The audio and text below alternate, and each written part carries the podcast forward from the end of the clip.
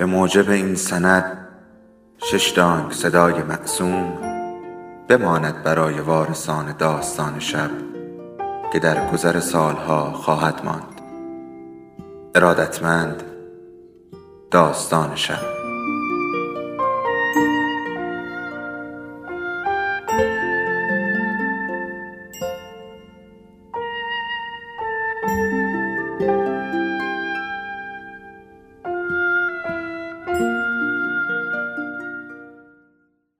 یکی بود یکی نبود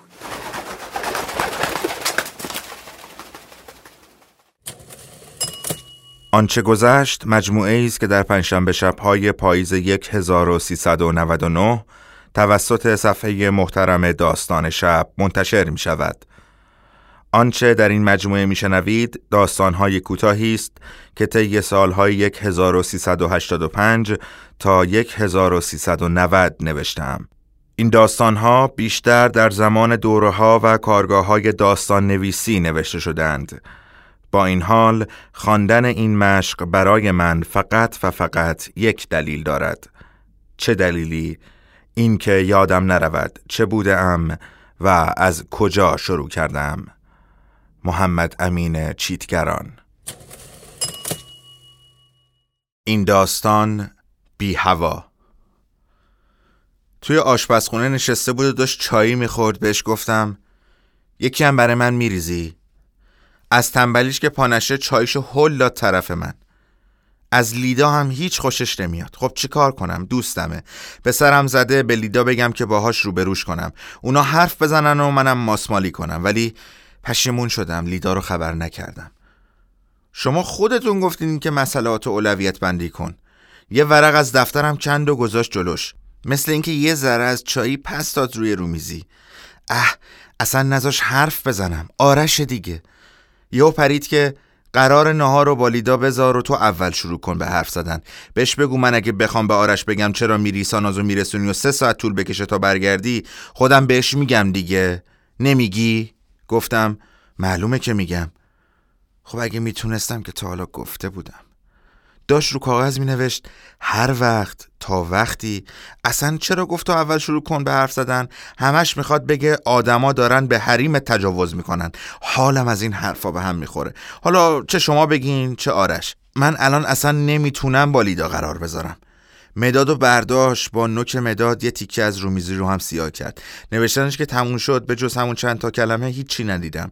کاغذ و گذاشت زیر دستش که نبینم. بهش گفتم آرش منظور من از یه بسته نون یه چیز دیگه بودا. گفت دروغ نگفتی که من تو این سالا یه بسته نونم برات نگرفتم. به جاش واسه خودم یه دیویز شیش گرفتم یا اصلا با همین پول نونا چای رو هل دادم طرفش.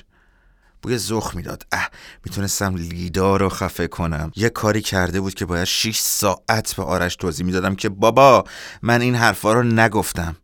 یهو کاغذ رو گرفت طرفم و گفت اینو بده به لیدا بازشم نکن.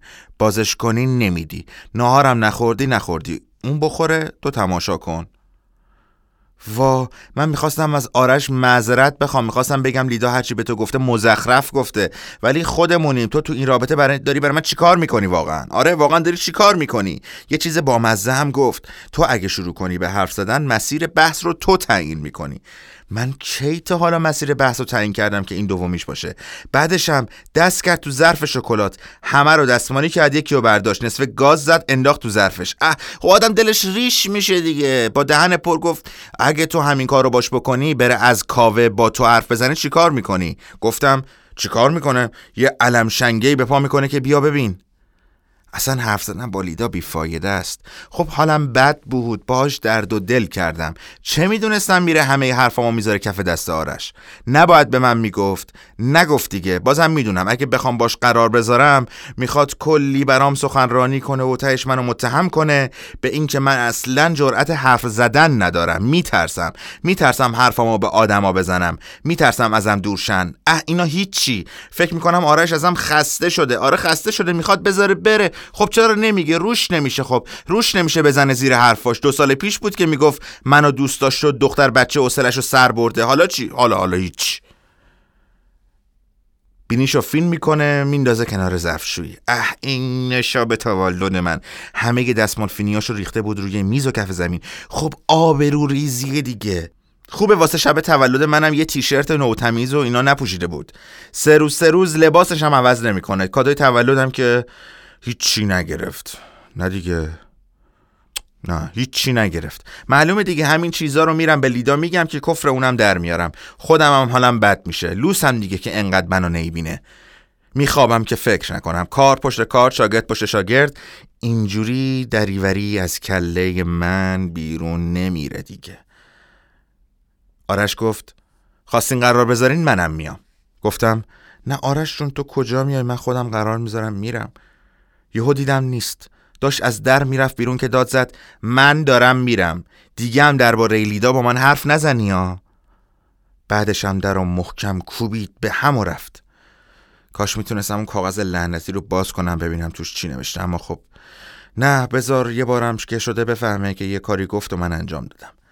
اصلا چرا گفت و اول شروع کن به حرف زدن؟ همش می‌خواد بگه آدما دارن به حریم تجاوز می‌کنن.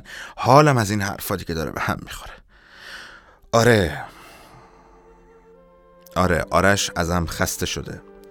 خسته شده. خسته شده. باید باید برم به لیدا زنگ بزنم.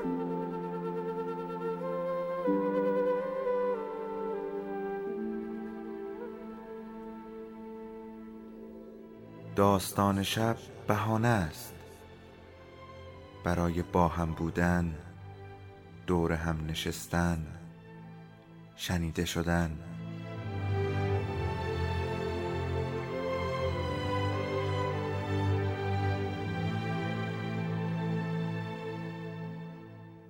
صدای افسانه ها رو میشنویم.